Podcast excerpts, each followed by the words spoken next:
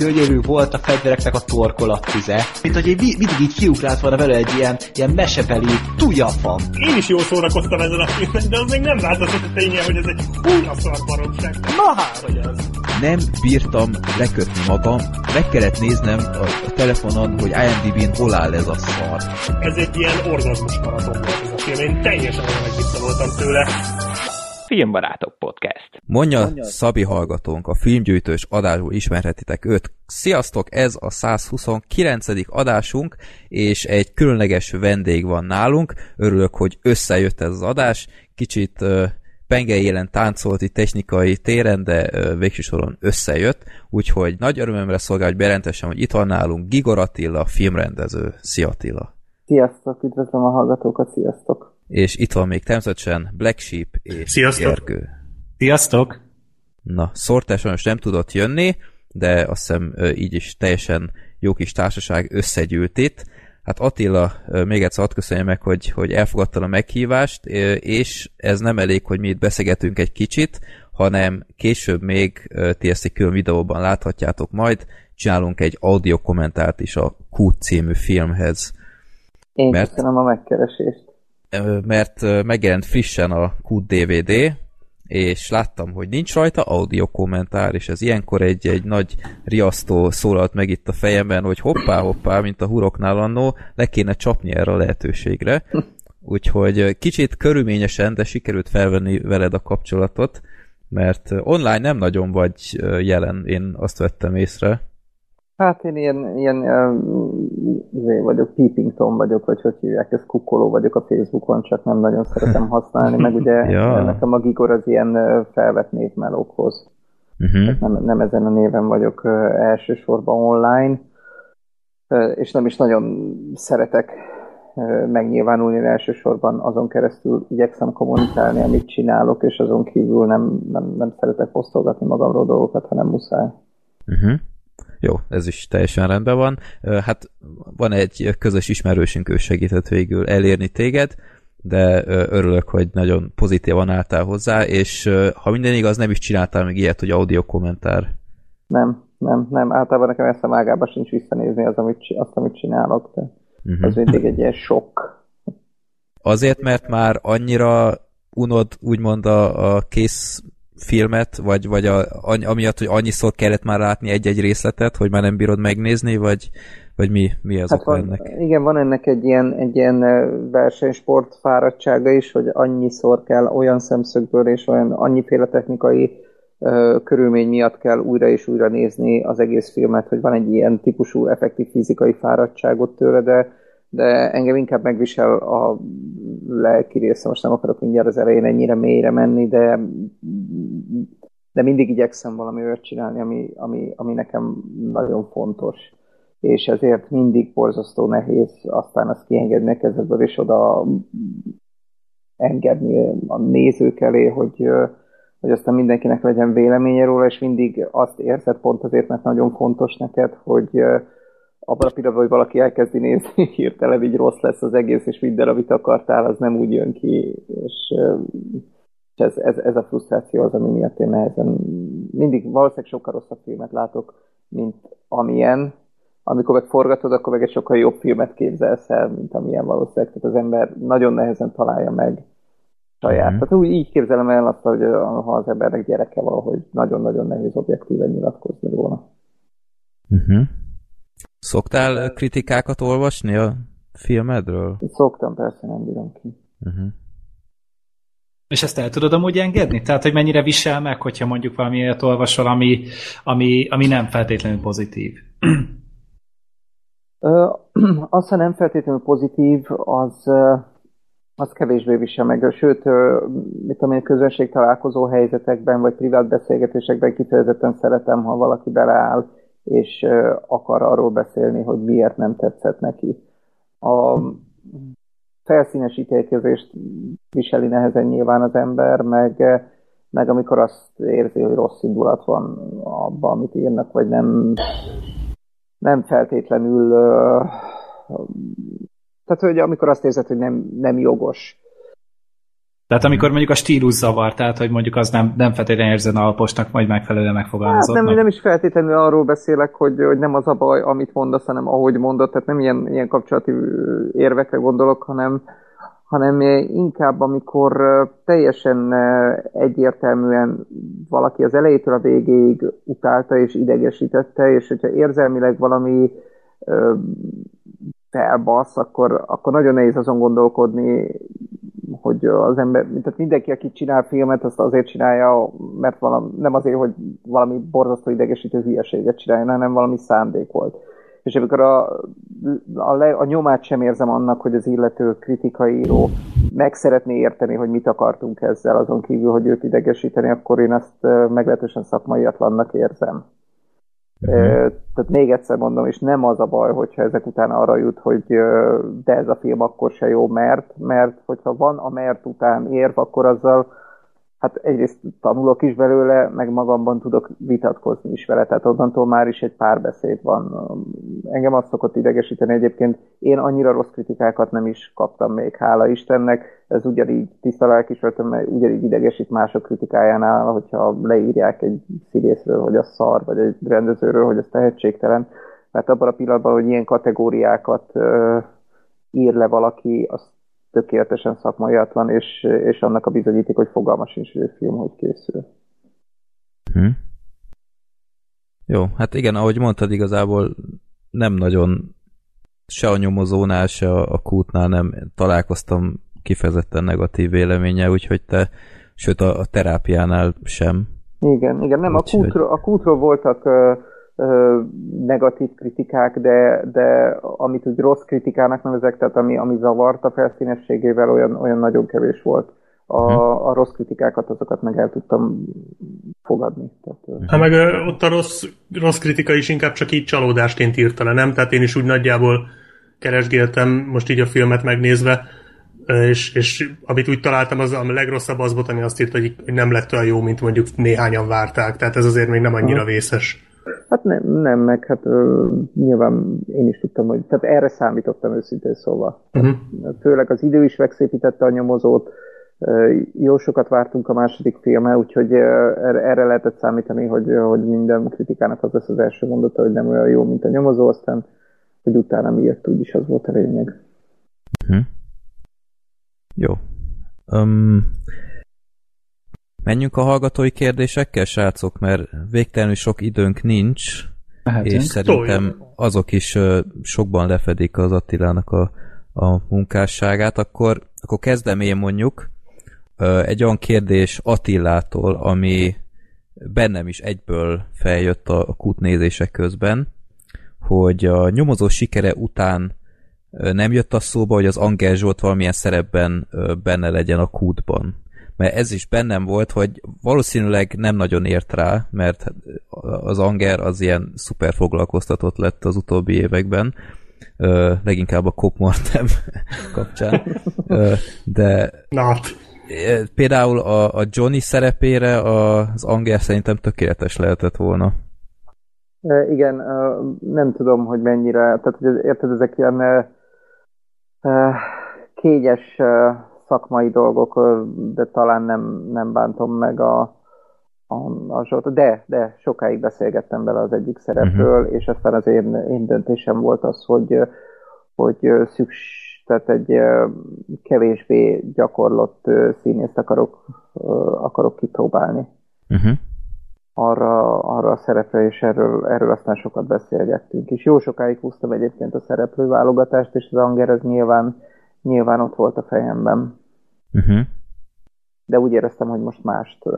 Tehát a Zsolt lehet, hogy túlságosan is összerőtt nekem a nyomozó főszereplőjével, és, Igen. és nem akartam, azt éreztem volna, hogy akkor most is, is, ismétlünk valamit, és a Zsoltal bízom benne, hogy fogunk még együtt dolgozni, akkor nem feltétlenül egy mellékszerepben akarok. És e, teljesen őszintén én azt éreztem, hogy ebben a filmben most nekem nem ő az első, és akkor az embernek mindig mennie kell a Uh-huh. intuíciója után.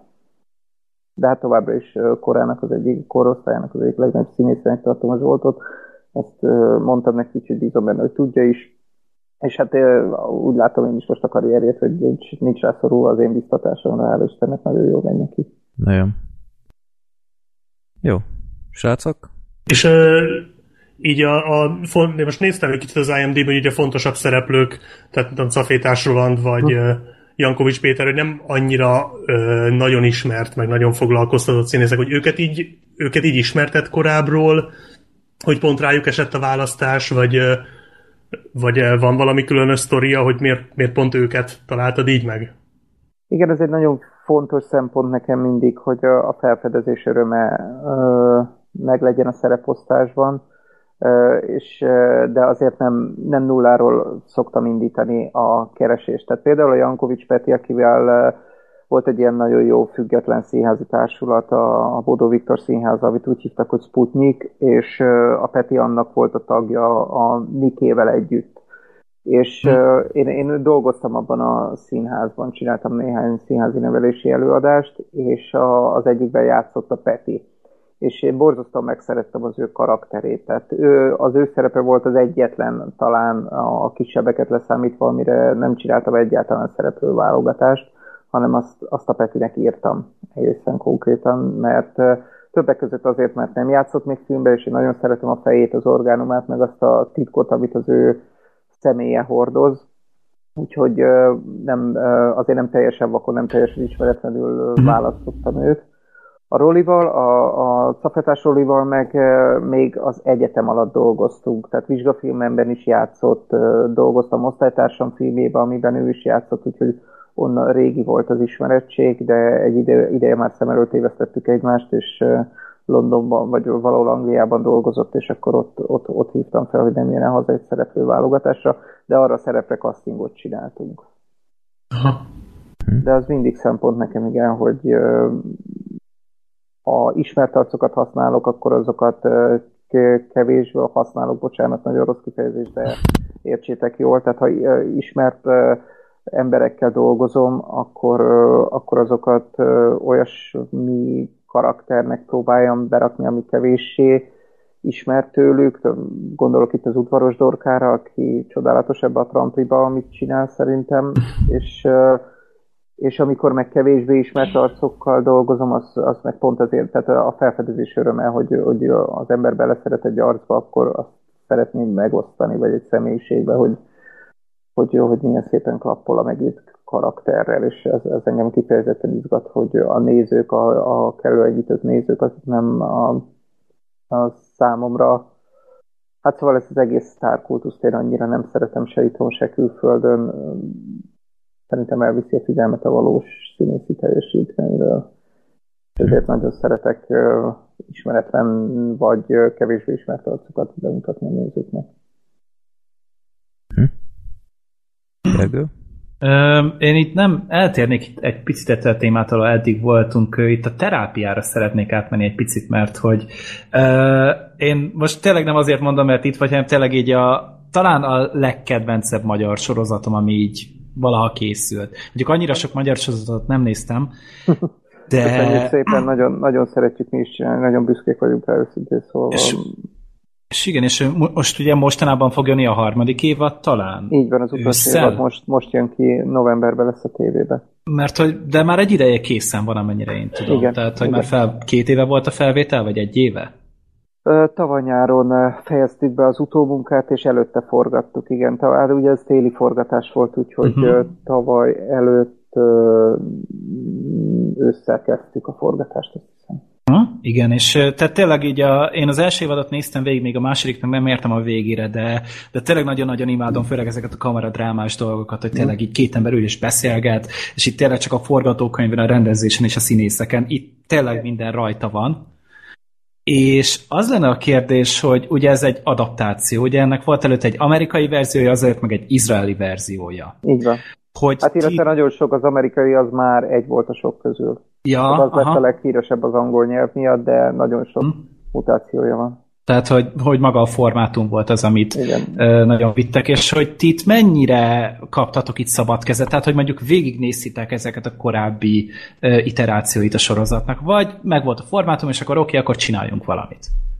Hát több lépcsős volt a dolog. Annak idején, mikor az első évadot elkezdtük, akkor engem íróként hívtak az HBO-ba arra a sorozatra, úgyhogy megkaptam tőlük az, e, az eredeti izraeli első évadot, uh-huh. és azt, azt néztem csak végig. Utána az összes többit már az izraeli sem néztük meg a másodikhoz, hanem forgatókönyveket kapunk, és az összes többi változatát azt, azt, azt hanyagoltuk, azokat nem néztük meg. Eldöntöttük, illetve az HBO fogta nyilván a kezünket ez alatt, de eldöntöttük, hogy mi legyen akkor a dolognak a stílusa, és utána azt vettük, tehát hogy na, na például ez, ez például rosszul esett kritikával, csak hogy erről beszéltünk az elején, amikor azt olvastam a terápiával kapcsolatban, hogy mi egy az egybe kopintottuk az amerikait, ez effektív nem igaz, tehát hogy meg se néztük az amerikait, olyannyira nem kopintottuk, ez egy adaptáció volt, és na, tehát az ilyen, ilyen szakmaiatlan dolgok szoktak csak bosszantani,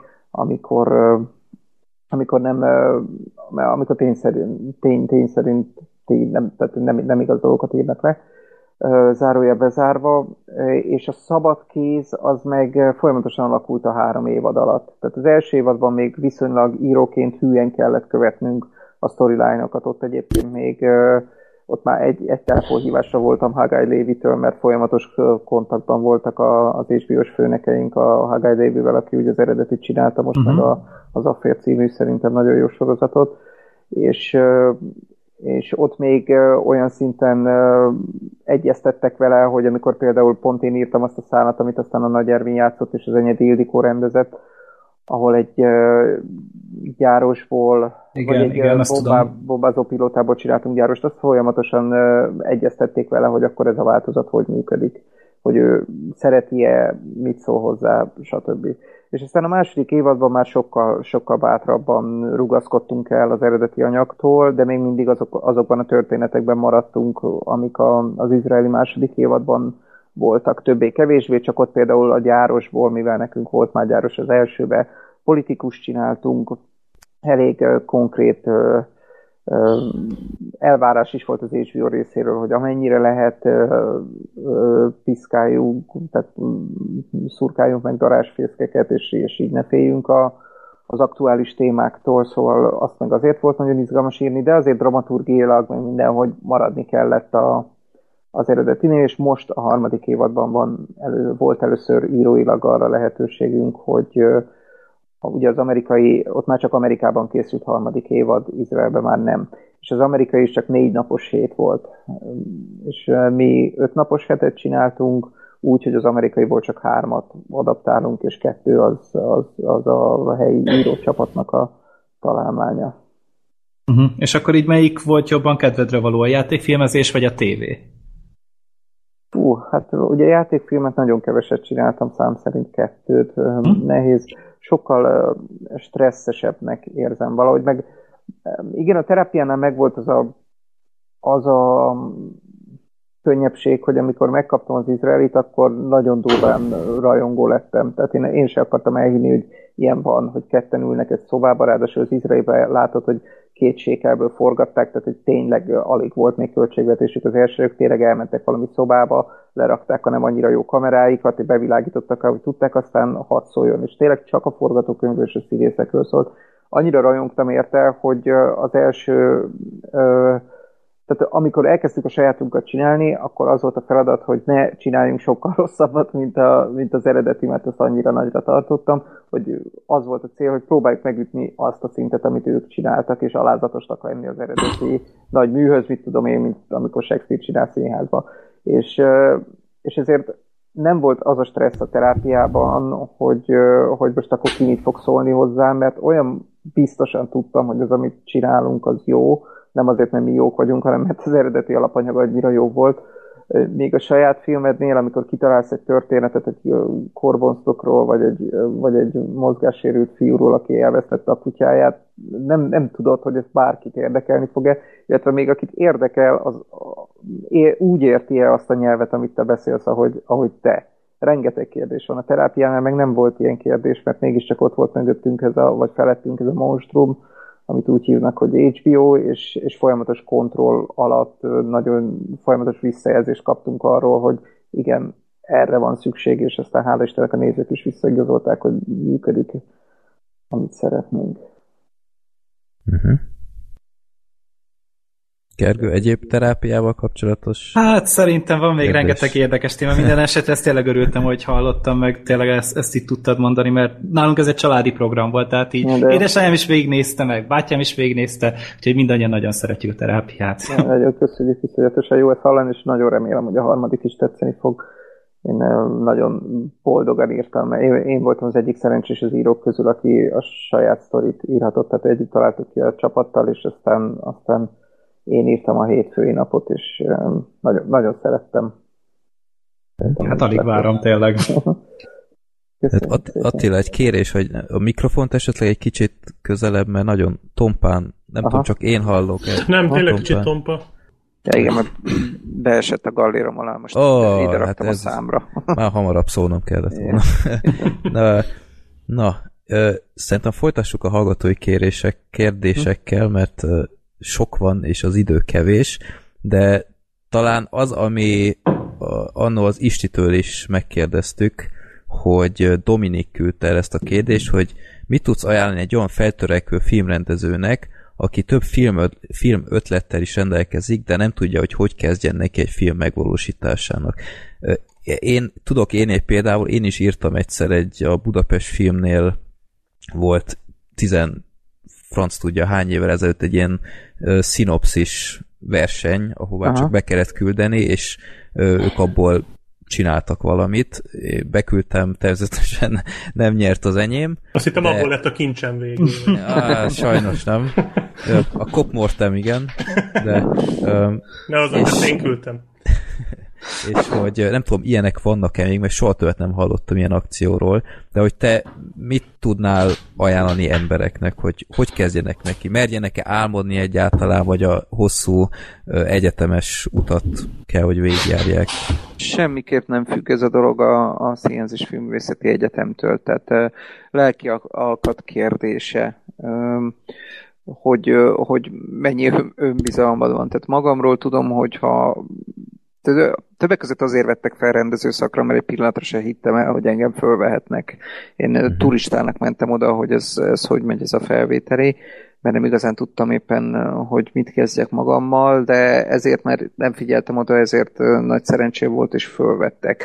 Viszont anélkül én soha nem hittem volna el, hogy én tudok filmet csinálni.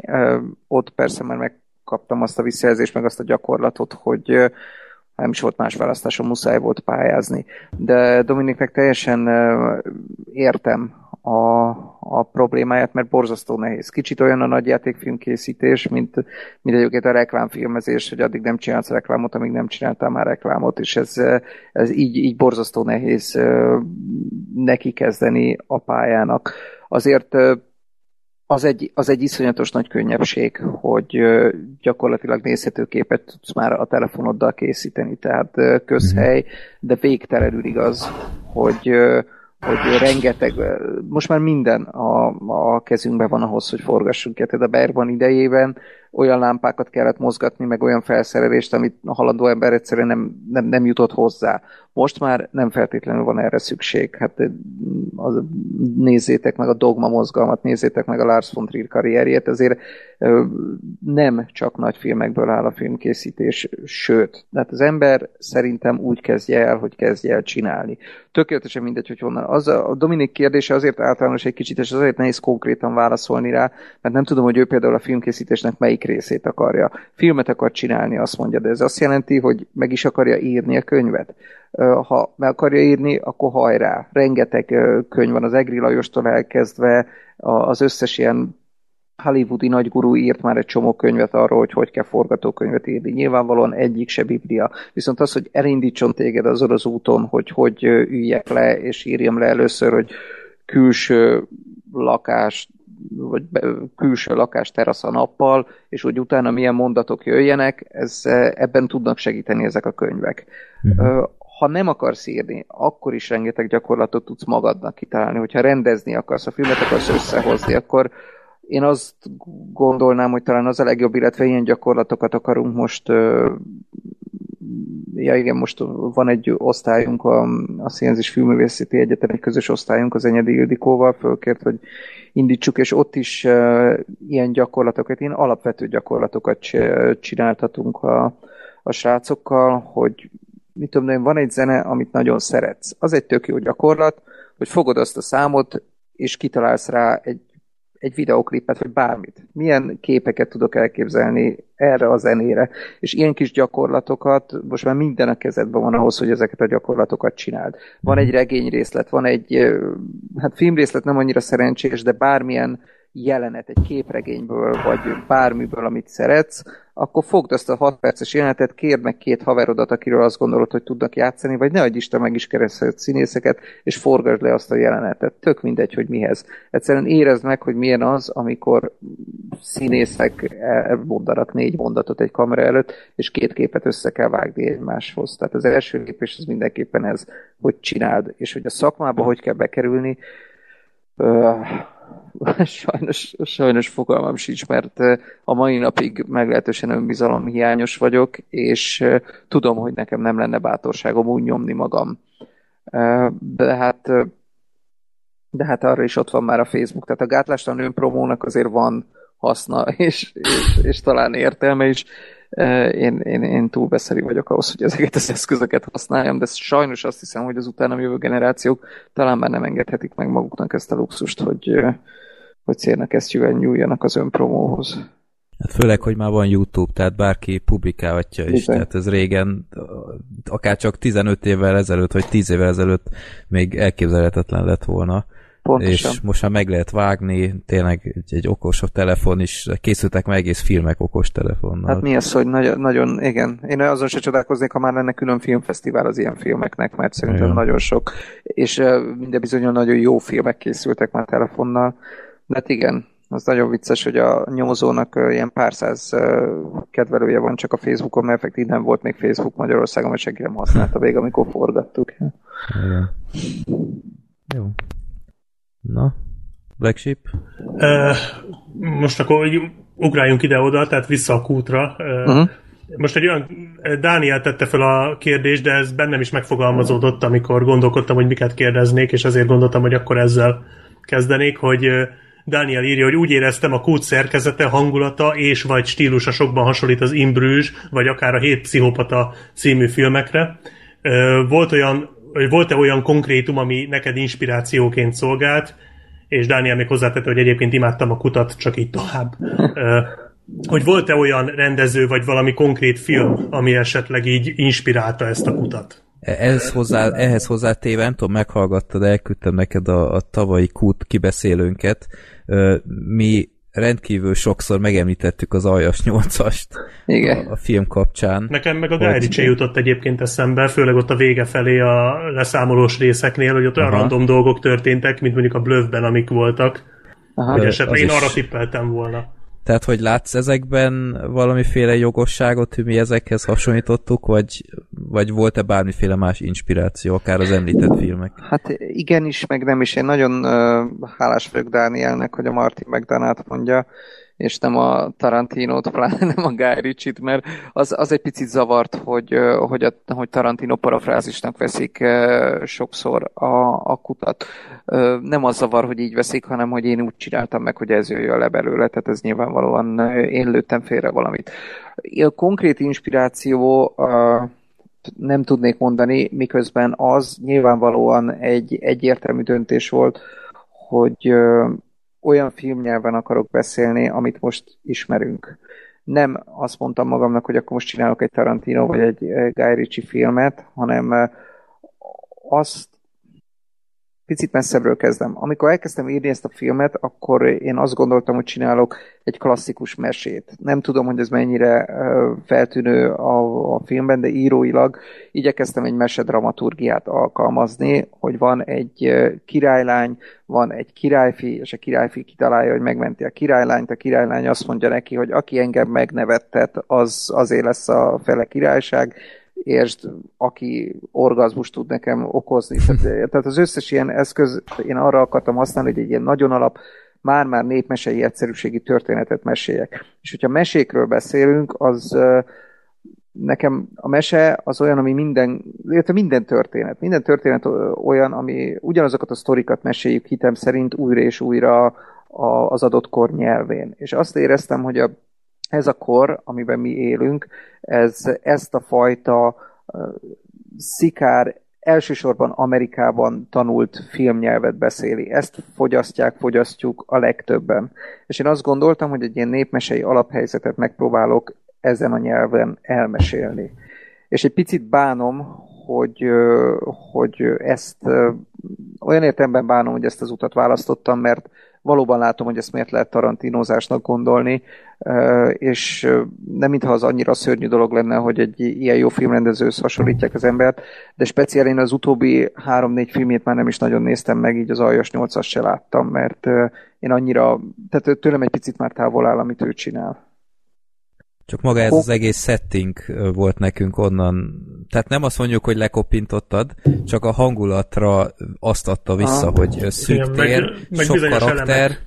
Igen, és, és valahogy valami ott van a háttérben, valami info, ami, ami nem ami nem tiszta a nézőnek. Hát Ugyanez mert az, az aljas nyolcas ugye, az meg a kutyaszorítóban és a dolognak a keveréket. Ja, Tehát, hogy az, a dolog, akkor, komolyan? Igen, tehát hogy az is hasonló, tehát hogy az is ugye, hogy ez a váratlan suspense, ami folyamatosan ott, vagy nem tudják kiről, hogy kicsoda, és ugye az aljas 8-as az annak a kettőnek a keveréke, tehát Aha. hogyha nem látod az aljas 8-ast, akkor abból nem. a kettőből indulj ki.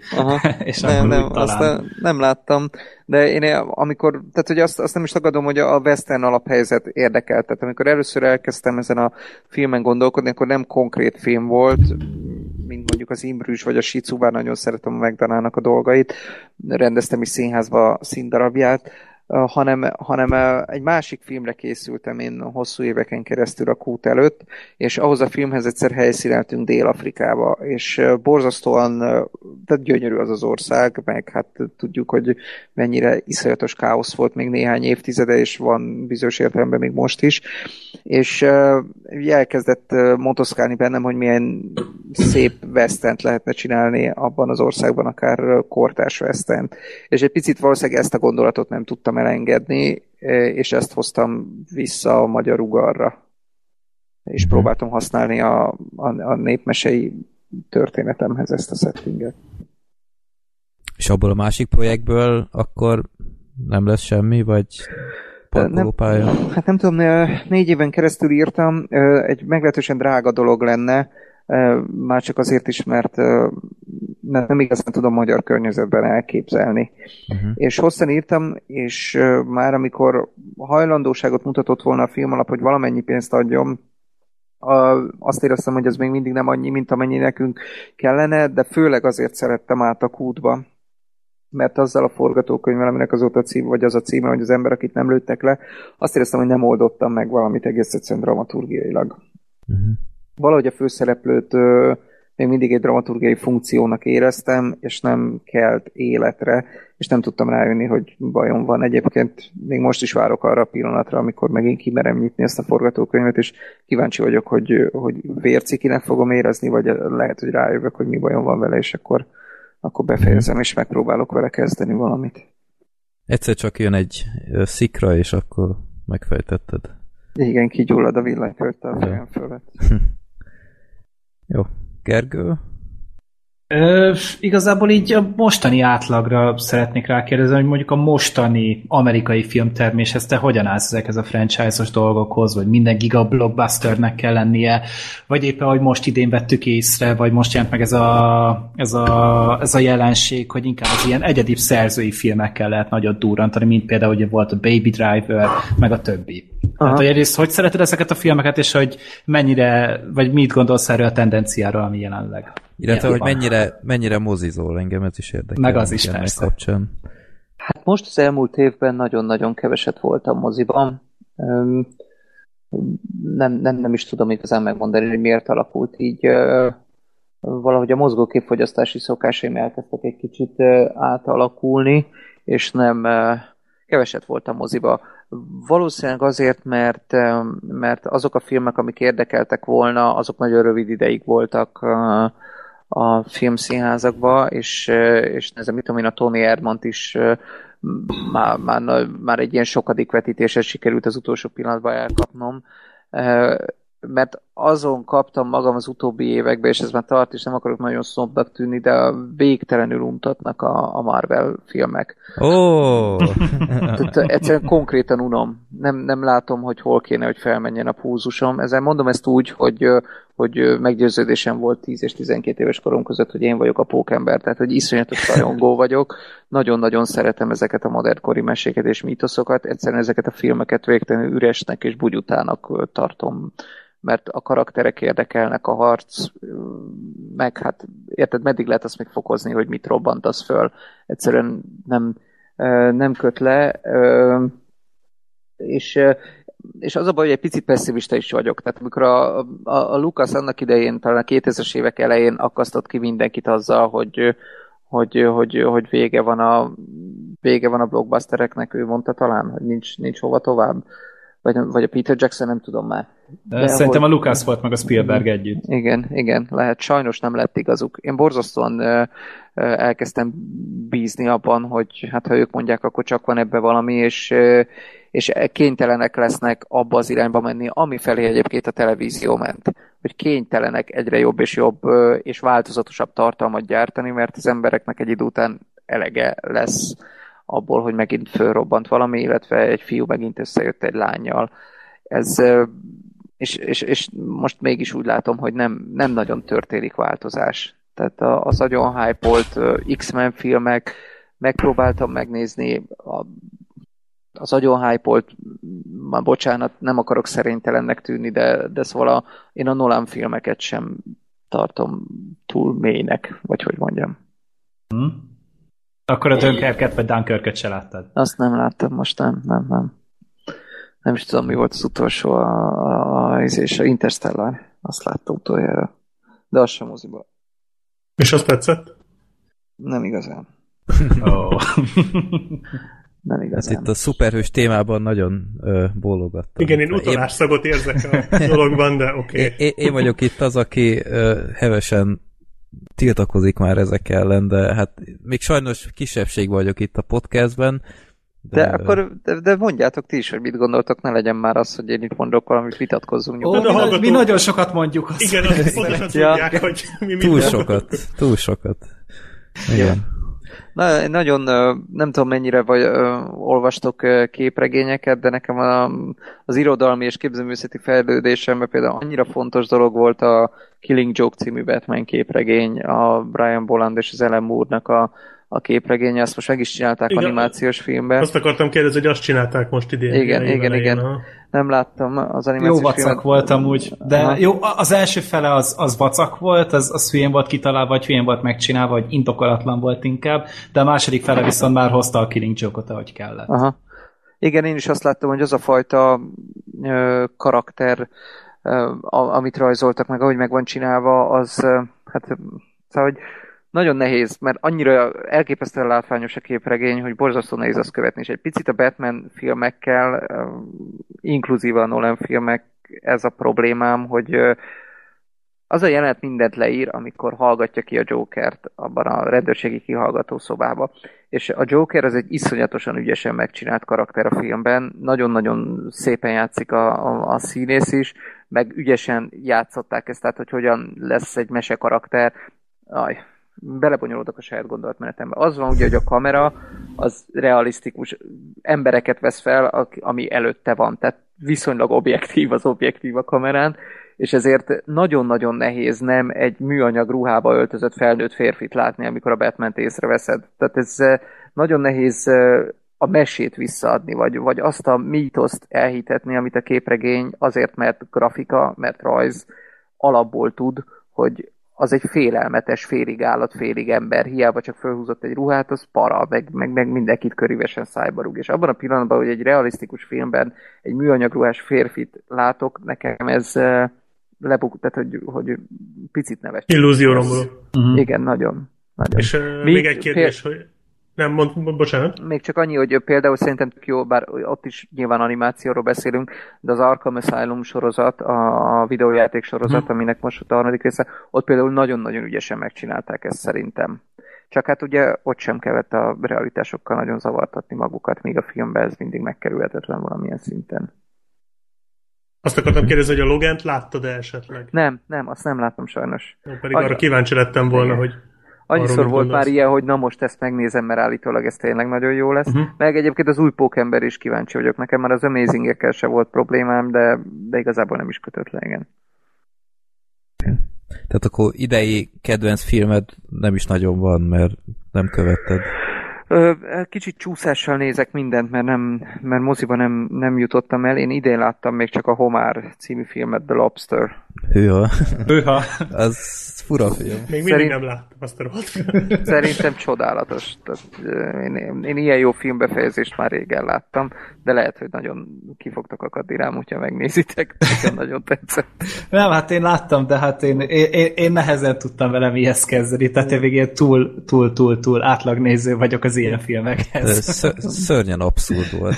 De helyenként tényleg annyira eredeti volt, és, és ilyen ö, jó értelemben nevetséges, de ugyanakkor sokszor meg annyira túltolta már, és főleg a karakterek viselkedése, az Aha. nekem egy kicsit elrontotta, de, Aha. de mindenképpen egy olyan film, amit egyszer látni kell. Megnézem már, tököm ki van, hogy állandóan felmerül, és mindig csak próbálok figyelni, hogy jó basszus, nehogy elszpoilerezzétek. Igen, meg nagyon régen láttam már olyan filmet, ahol azt érzem, hogy van egy rendező, akinek olyan nyelve van, amit senki más nem tud. Tehát eh, én egy picit a Lantimos így hívják, de mindig nem tudom megjegyezni a vezetéknevét, de hogy ő nála azt érzem, hogy ő most egy ilyen velünk élő klasszikus valahogy, és lehet, hogy nem tudom, hogy még továbbra is jó filmeket fog-e csinálni, de én az alapján, az egy film alapján azt éreztem, hogy van egy olyan önálló filmnyelve, ami így az igazán nagy filmrendezőkre jellemző, csak lehet, hogy most ezt így túl rajongom, de, de én, azt, én, én ezt éreztem. És nagyon nehéz ugye ebben az iszonyatos vizuális média zajban megtalálni az éneket, hiszen a legtöbben úgy dolgoznak, hogy, hogy, hogy megrendelésre, vagy franchise-ba, vagy kevés, kevés olyan projekt van, ami megengedi az önálló hangot, de hát a európai filmkészítésnek talán még mindig meg tud lenni ez az előnye, hogy szerzőibb tud egyen lenni, mint Hollywood. És az megvan, hogy idén évvégén jön az új filmje. Bizony, bizony, ez volt most Kámba, valami szarvasos.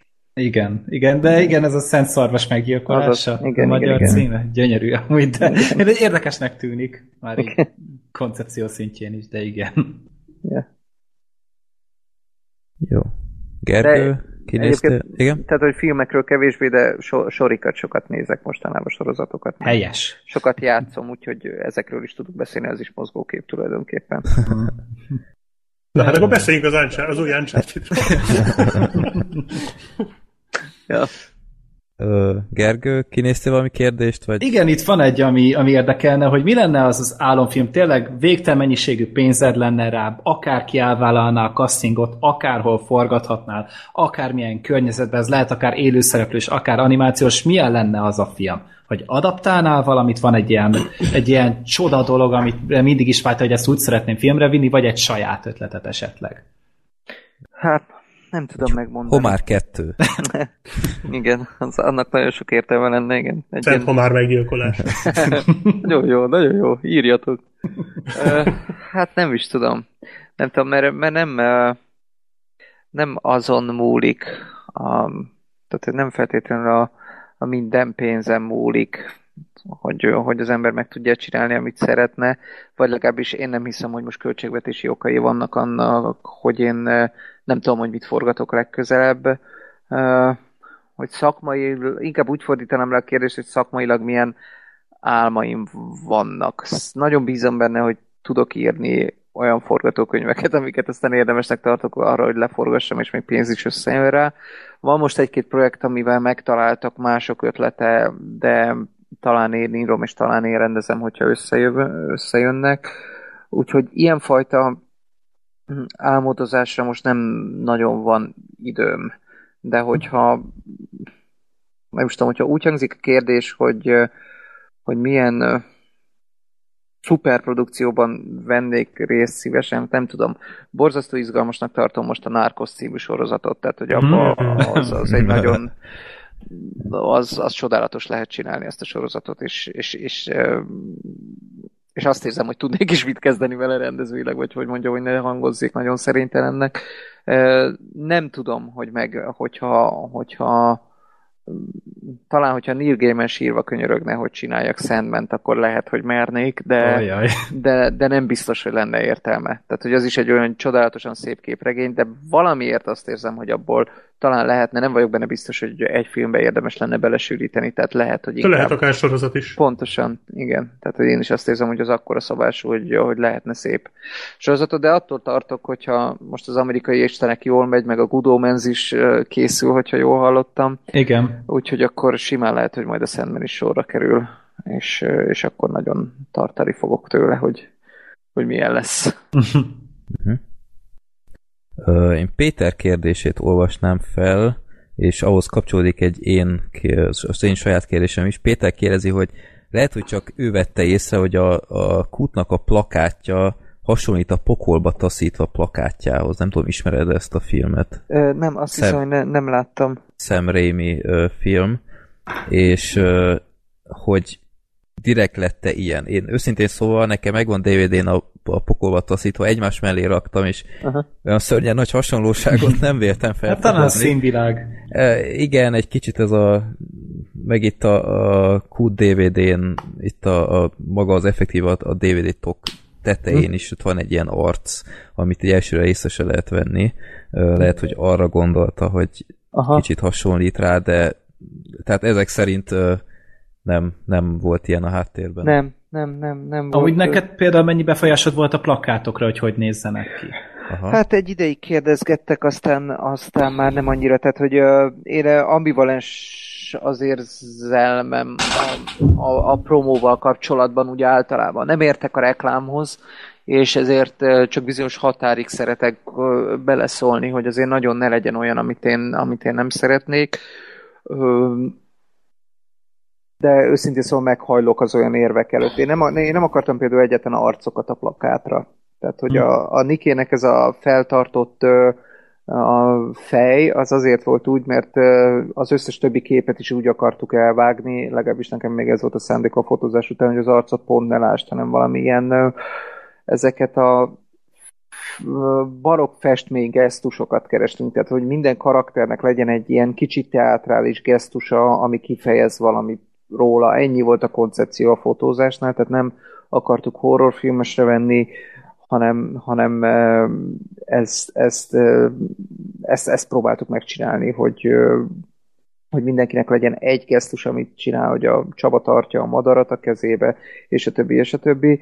Aztán, aztán a reklámügynökség döntött úgy, hogy azért mégiscsak kellene, hogy legyenek fejek a plakáton. Én ezzel már nem feltétlenül értettem egyet, de, de mondom, az én ízlésem az, az, az egy dolog, a reklám meg egy másik. Az emlékszem, hogy Gergő, neked annyira nem tetszettek a, a karakterplakátok, míg nekem Nem. nem. tetszettek.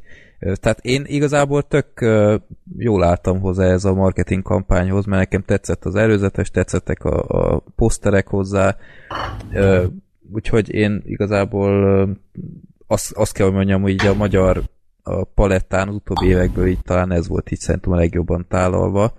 Na, örülök. A, a DVD-vel kapcsolatban szeretnék kérdezni, Hm?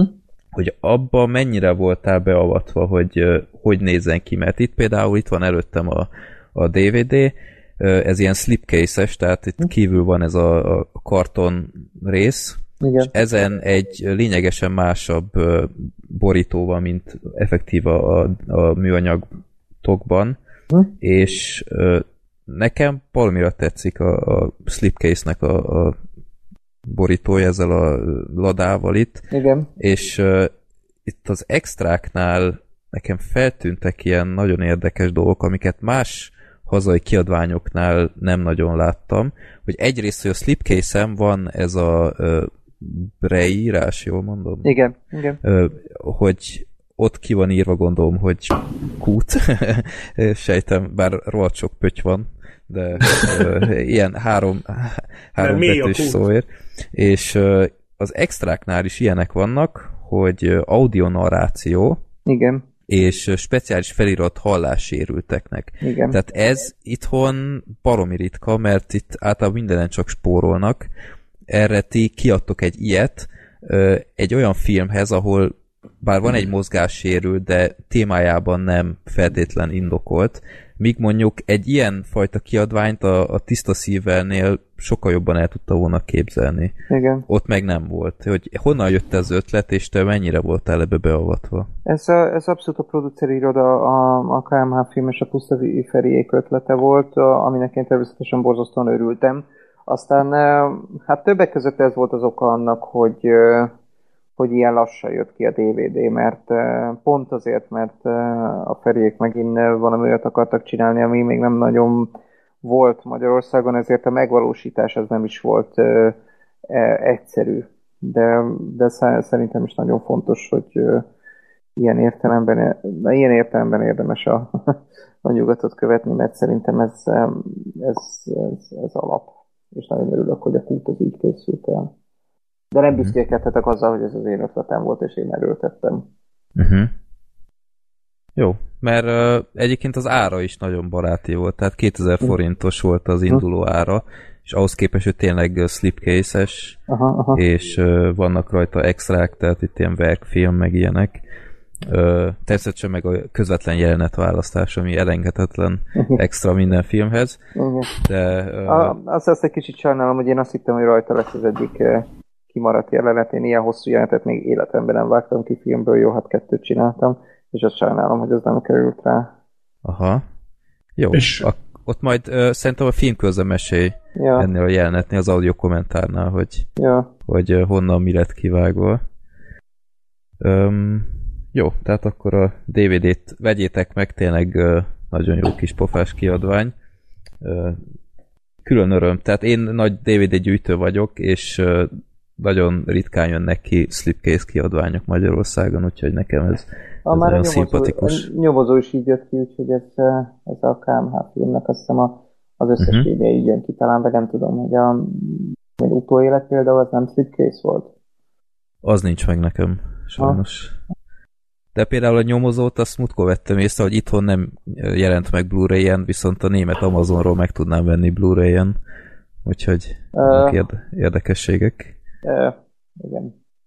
Ja. Most majdnem elmeséltem valamit, de ezt nem lehet nyilvánosan mesélni, az ilyesmi. Ah. Leállítsuk gyorsan a felvételt? hogy, hogy mondjam, hát én is úgy jutottam hozzá jó felbontásban a nyomozóhoz, annak köszönhetően, hogy ott megjelent Blu-ray-en. Uh-huh. Ha értitek, mire gondolom. Nem, nem, természetesen. Megvetted, hát ennyi. Igen. Meg, meg, meg. Az Persze. igen. Ja. Igen. Jó.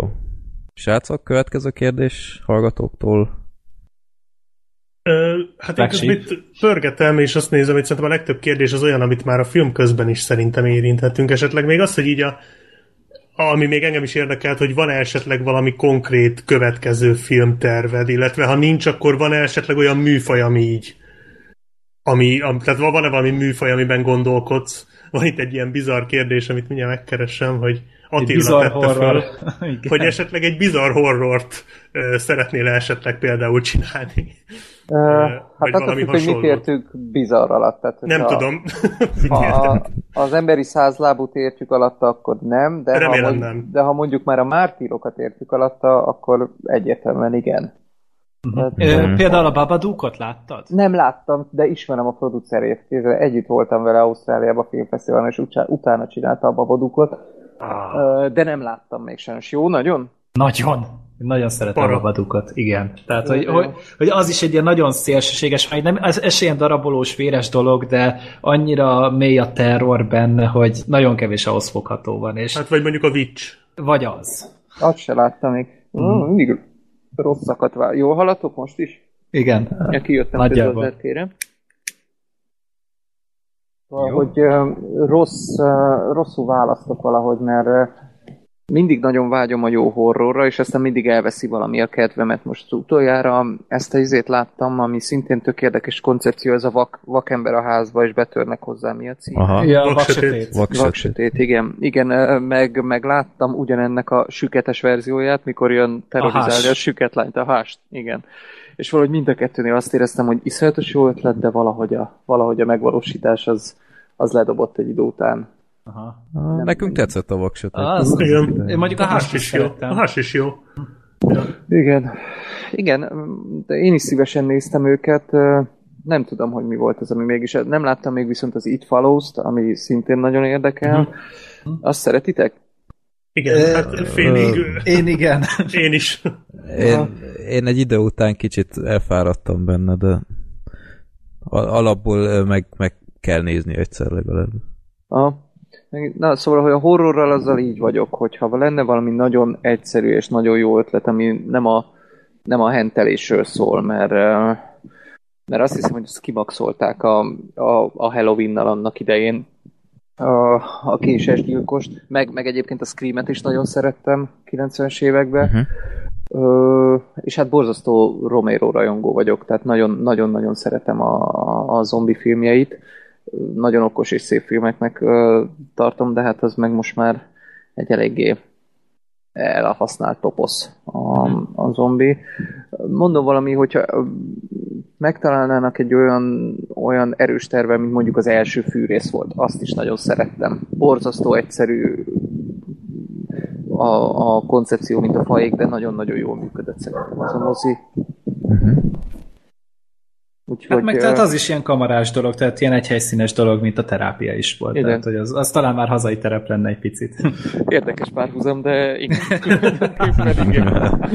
Vigyázzuk, a Attila ikletet kap, és a terápia negyedik évadam egész más stílusban fog forogni. Igen, igen.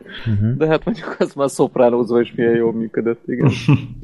Ja. ja. Úgyhogy műfajban, tehát hogy nem úgy kezd el az ember gondolkodni, hogy most egy ilyen vagy olyan műfaj, de a két forgatókönyv, amit most írok, az egyik fejlesztés alatt van a, a film alapban, az mind a kettő műfai film, két meglehetősen a homlok egyenes műfaj. Tehát ami a film alapban van, az egy mese, egy kimondott mesefilm, amit nagyon szívesen csinálok, mert nagyon szeretem a meséket, és kifejezetten izgat az a része a dolognak, a, amit a Pixar például a stúdió úgy, ahogy van, zseniálisan csinál, hogy, hogy a gyerekeknek egy nagyon jó mese, és közben elképesztő szép rétegei vannak. Tehát, hogy nem egyszerűen csak röhögjön anyuka is a moziban, hanem a felnőtteknek is nagyon tartalmasak tudnak lenni azok a filmek. Most gondolok a szörnyertére, vagy a felre, vagy Agymanók. Ah, hát igen, az is, az is nagyon kemény. Tehát, hogy e, ilyen, ilyen típusú mesét nagyon szívesen csinálnék, e, bár ez élő szereplős terv, de, de akkor is. A másik meg egy független produkciós cég talált meg egy egyébként nagyon kevés, tehát két szereplős a high concept thrillerrel, ami hm. horrornak nem horror, de ilyen, ilyen, ilyen ilyen lelki pszicho, pszichotriller. Volt ez a Michael Caine Jude Law film, a uh-huh. hasonló, nem tudom most a címét. Igen, Mesterdetektív Azaz. címen ment. Igen. Valami igen, ahhoz igen, hasonló?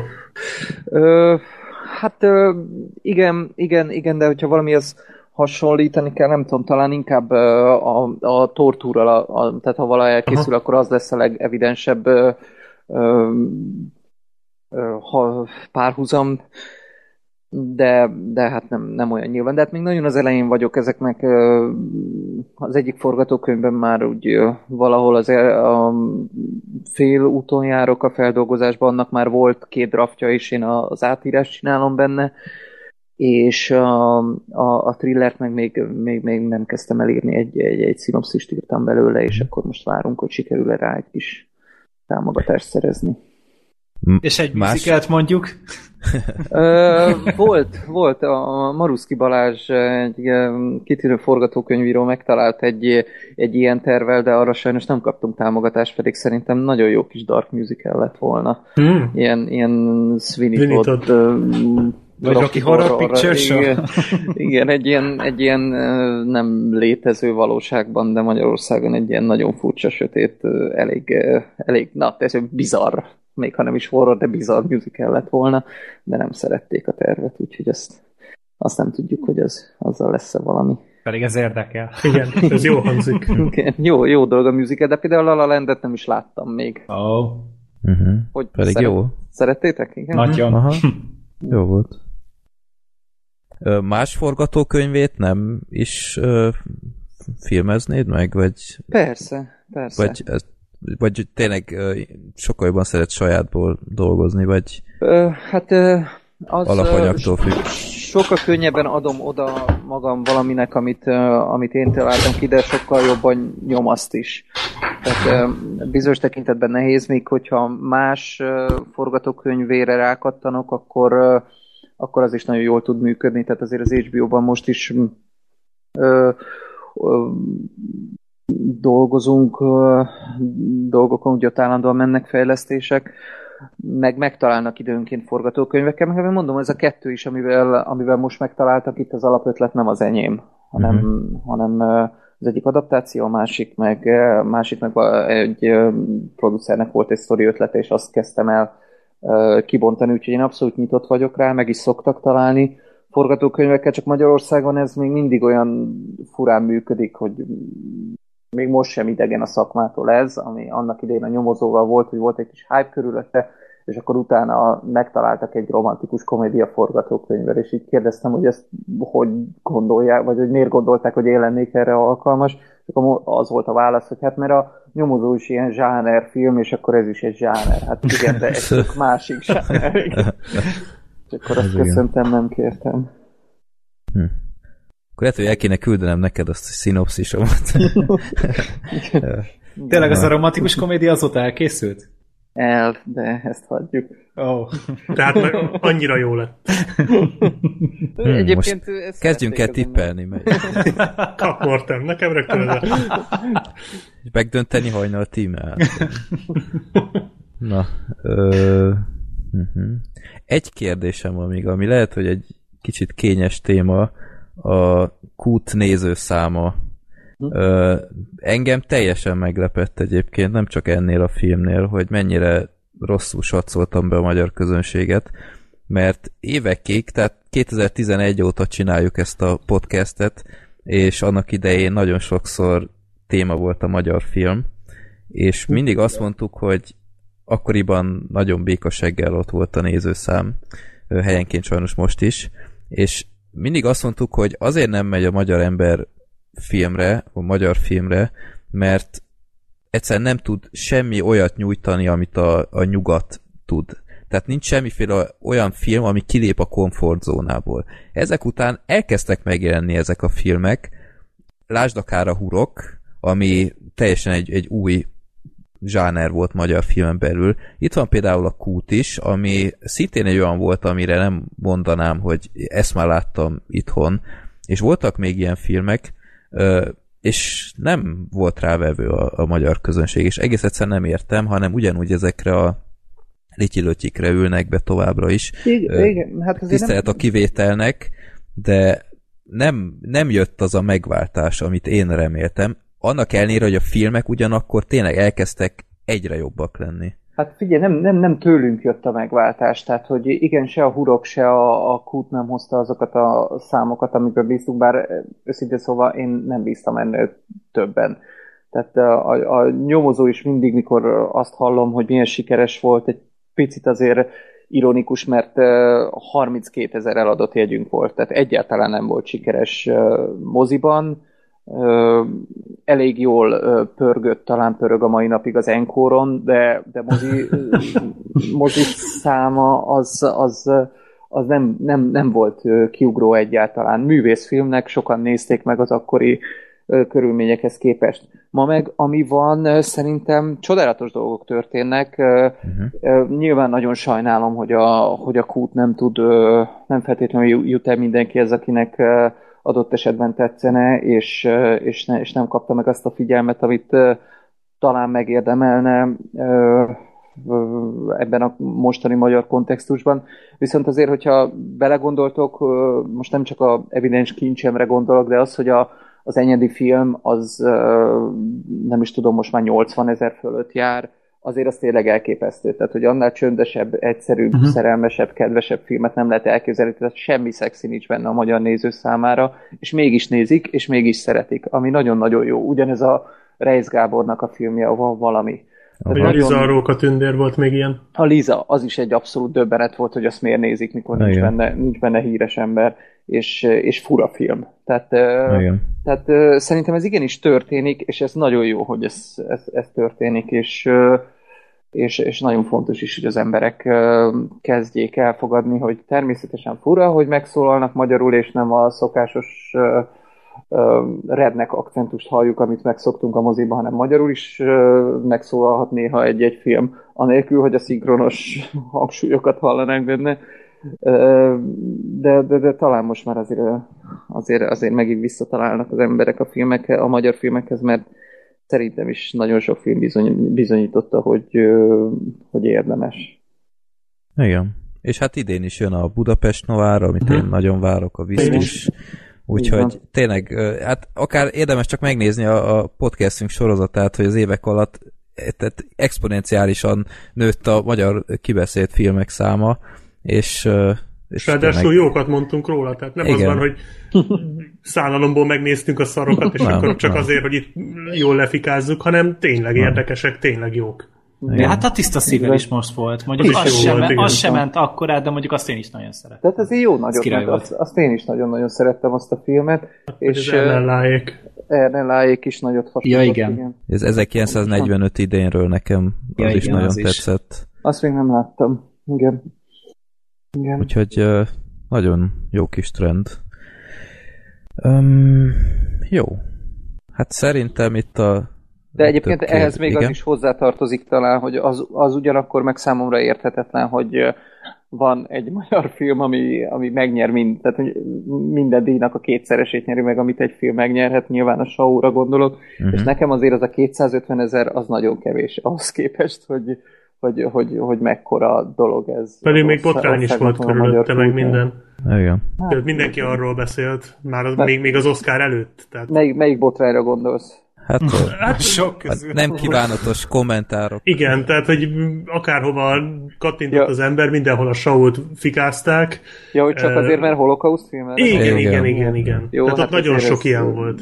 Igen, jó, jó, igen. Hát ez, jó, csak ugye ez, én arra gondolok, hogy ez is valahol reklám, tehát, hogy az ember szerintem, vagy én úgy gondolom, de aztán én aztán marhára értek hozzá, de én úgy gondolom, hogy a, ha az ember mindenhol olvas egy filmről, akár negatívat, akkor elkezd érdekelni. Tehát, hogy ez lenne a normális, nem? Hogy, vagy én szerintem ezért kellett volna, hogy még többen megnézzék, már csak azért, mert ennyien beszélnek róla.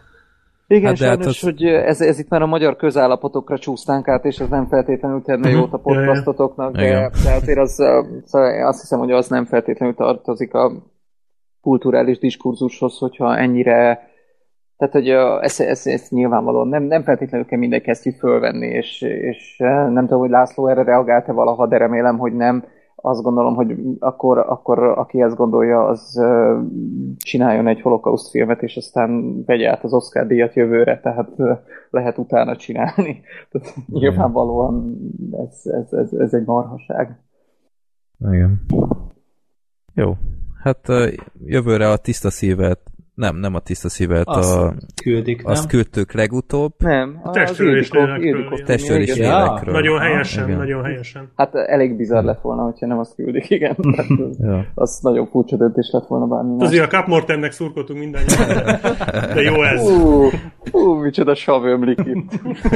Láttad azt a filmet? Nem, nem láttam. Oh, De egyébként ezt úgy mondjuk, hogy közben mi nagyon szerettük a Capmortemet, mert hát, olyan, olyan kis cuki volt, tehát egy kis aranyos, jó, nagyon sokat nevettünk rajta. Igen. De a testről és élekről az, az nagyon jó film. Azon majd a, az tényleg az a egyik Kopmortem, Kopmortem audio kommentáron beszélünk azon is. Itt meg van egy info, amit az Attila elfelejtett megosztani itt a podcastben, ugyanakkor valószínűleg nagyon sok embert érdekel, úgyhogy utólag ezt bevágva halljátok. Nevezetesen, hogy Nekem kell most mondani? Vagy Igen. Igen. De, de azt hittem, hogy is spontán rákérdezel, mint hogy ez így most alakulna ez a beszélgetés. Attila, nem rendeztél mostanában valami Igen. Igen, hogy a, arról be, beszélgetés egyébként kapcsolódik is a kúthoz, mert ugyanazokkal a kaszkadőrökkel csináltuk ezt a trélert, akik a, akik a, akikkel a kútban is együtt dolgoztam. Ez a, a, van szerencsém az utóbbi időben több projektben is részt venni a Digic Pictures-el, ez Magyarországon illetve hát a világon is azon kevés cégek egyike, ami számítógépes játékokhoz készít előzeteseket, meg cutscene-eket, tehát ilyen játékon belüli animációkat. És, és az a szerencséért, hogy én rendezhettem az ottani digikes környezetben a, ö, fantasztikus rendező Zorkoci István felügyelete alatt a legutóbbi Assassin's Creed Origins trailert. Ezt, ami a Gamescom-on jött ki most augusztusban. Uh, és nagyon, nagyon-nagyon szerettem csinálni, teljesen más, mint élőszereplős munkát. Véghez vinni, de egy kicsit ahhoz kapcsolódik, amit kérdeztetek arról, hogy, hogy amikor más megrendelésre jön, de, de ebbe az volt a nagyon jó, hogy, hogy a kreatív részében is részt lehetett venni, tehát nagyon, nagyon nyitott és együttműködő volt a, a, az Ubisoft Montreal, és tök jó volt. Uh-huh. És mennyi idő alatt készül el egy ilyen, egy ilyen három perces trailer? Mert azért tényleg nagyon durva részletességgel vannak ezek elkészítve, tehát hogy már a, a második résznél is ugye az a, a velencei rész eszméletlenül Igen. nézett ki, és azóta is évről évre ugye jönnek ezek a játékok, Igen. és azért iszonyatos teljesítmény van benne, hogy ez, ez mennyi idő, amíg elkészül egy ilyen? Hát ugye a többiről nem tudok nyilatkozni, bár mindegyik a Digiknél készült, úgy tudom. Hmm. Tehát, hogy ami cinematic trailer AC-hez készült, az, az, az mind itt készült.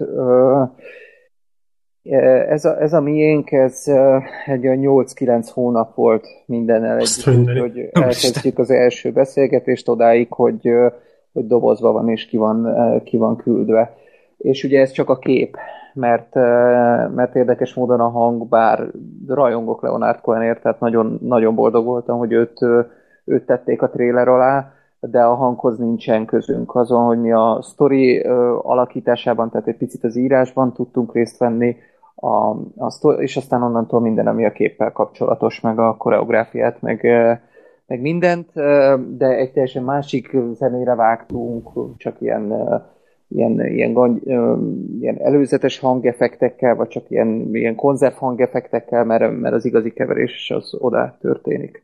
Vagy történt ennek a, ennek a konkrét trailernek az esetében.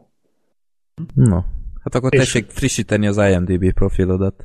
igen, igen. Igen, ez, ez jó fog kinézni a sorriben, ez biztos. Vagy, ha majd kitalálják az IGDB-t, az Internet Game Database-t, akkor abba be lehet írni. Egyébként ezen kívül várható még esetleg a jövőbe, vagy ezt még te se tudod, hogy valami más hasonló trélert megrendezel majd? Ö, vagy van nagyon, esetleg nagyon, valami más? Nagyon remélem, hát nagyon remélem, hogy lesz, illetve vannak függőben most is projektek szerencsére nagyon jónak tűnik az együttműködésünk a Digikkel, én nagyon szeretek velük dolgozni, és úgy tűnik, hogy talán ők is szeretnek, mert, mert dolgozunk folyamatosan együtt dolgokon, csak hát ez mind olyan projekt, amiről még nem beszélhetek, mert vagy olyan játék, ami még nem jött ki, vagy, vagy bizonytalan projektek. Tehát már minden, minden ilyen munkáról csak akkor lehet beszélni, amikor már kijött.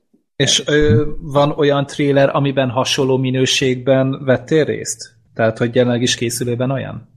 Ö, nem, trailer most nincs. Most cutscene csinálunk uh-huh. játékokba. Cool.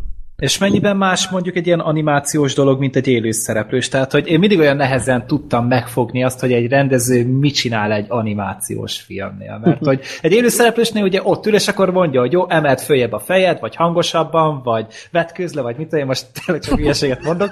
De, hogy, hogy, hogy egy szóval animációsnál viszont... Így képzeled el a rendezést. Hát most... Emelt fel a fejed vetkőzle. Jó. Hát, az elején mindenki képzeli. Gergő világában. Én szeretném ezt csinálni rendezőként, az biztosan. De az egy animációnál még valami nem úgy néz ki, akkor az tök sokáig tart, amíg meg tudják például változtatni, nem? És hogy azt meg nem tudod, hogy most ez jól fog-e kinézni, vagy hogy, hogy fog működni. Tehát ez sokkal jobban fejben működik inkább egy ilyen rendezés, nem?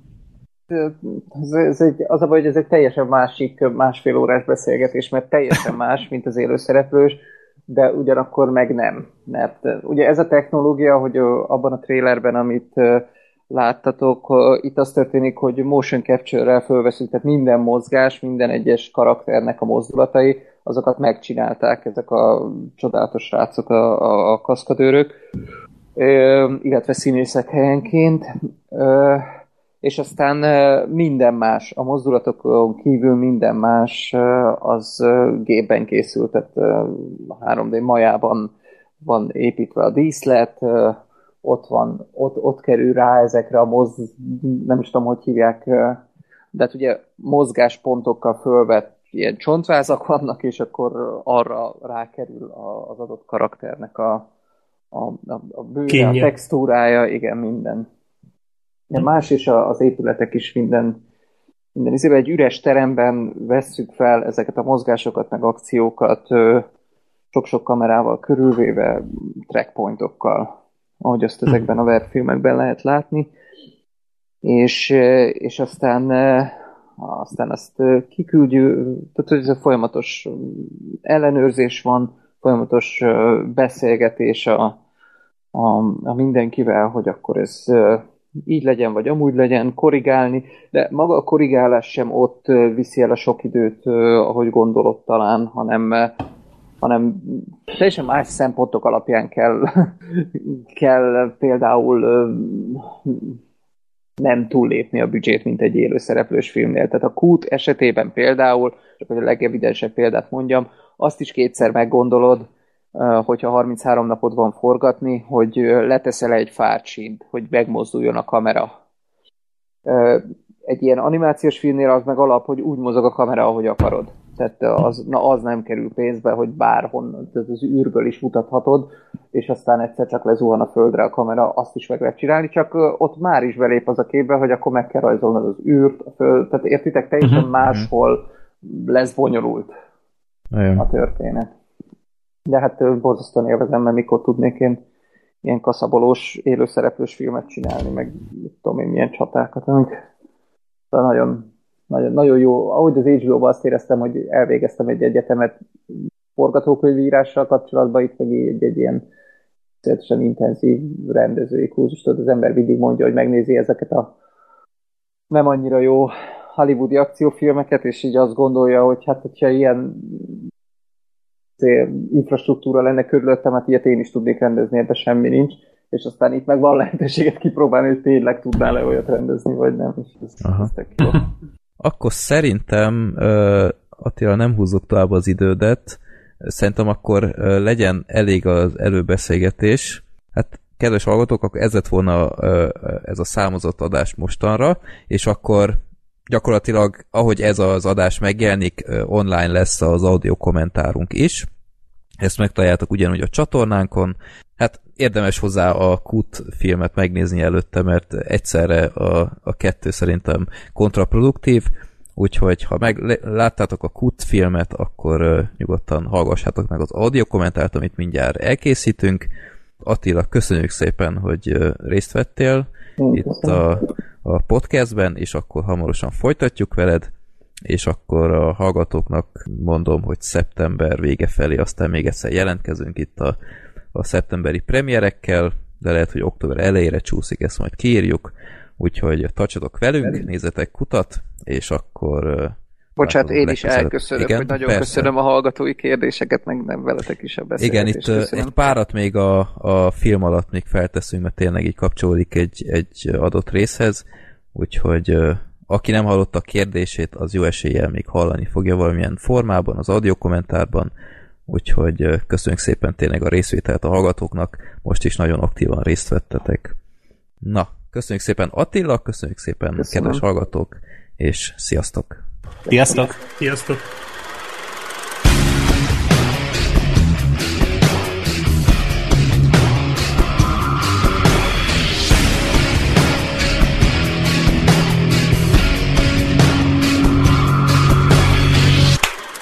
Csapó.